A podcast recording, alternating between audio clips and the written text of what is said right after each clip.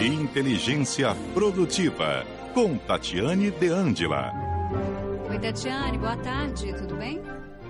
Boa tarde, Natália, bom sim, todos os ouvintes da CBN Goiânia. Boa tarde.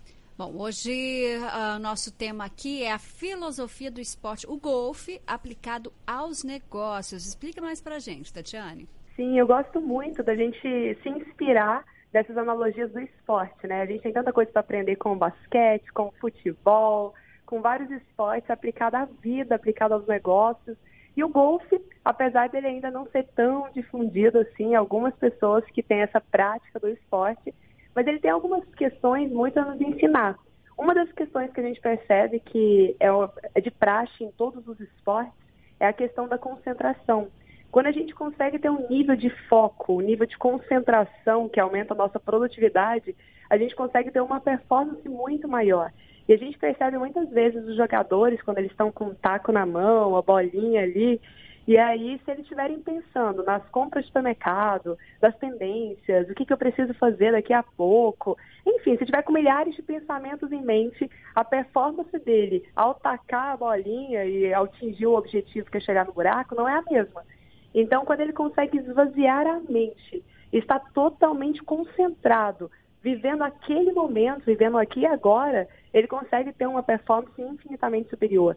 Por isso que muitas pessoas, vários jogadores de golfe já comentaram que quando eles estão com muitos problemas assim, e às vezes eles até querem se parecer à mente, de praticando o esporte, eles não conseguem ter tanta performance quando eles estão bem, quando eles estão mais tranquilos, né? trabalha a respiração para conseguir lidar melhor com a ansiedade, porque dessa, dessa maneira eles conseguem ter um raciocínio e uma concentração muito maior.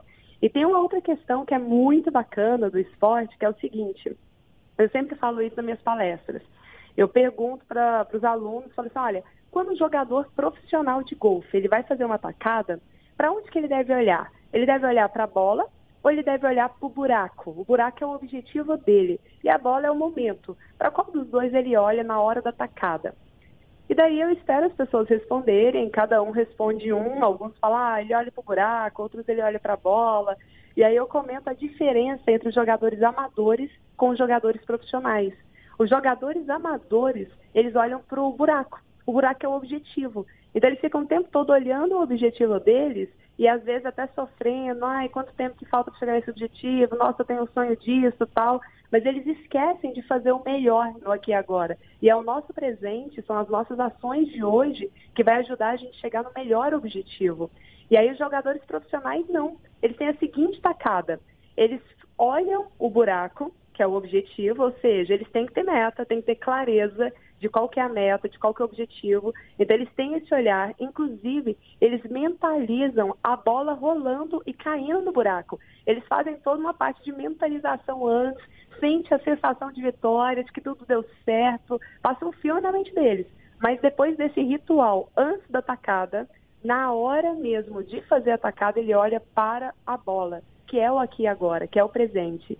Então fica aí uma lição para a nossa vida, para o nosso dia a dia. A gente tem que ter muita clareza de quais são os nossos sonhos, quais são os nossos objetivos e metas, mas no dia a dia a gente tem que lembrar de fazer, viver o presente, de ver o aqui e agora, de olhar mais para a bola. O que, que eu posso fazer hoje para caminhar em direção aos meus sonhos, às minhas metas e focar no aqui e agora elimina também o nosso nível de ansiedade. Tá certo, Tatiane. Muito obrigada pelas dicas de hoje. Boa tarde para você. Eu que agradeço. Boa tarde. Até a próxima terça-feira.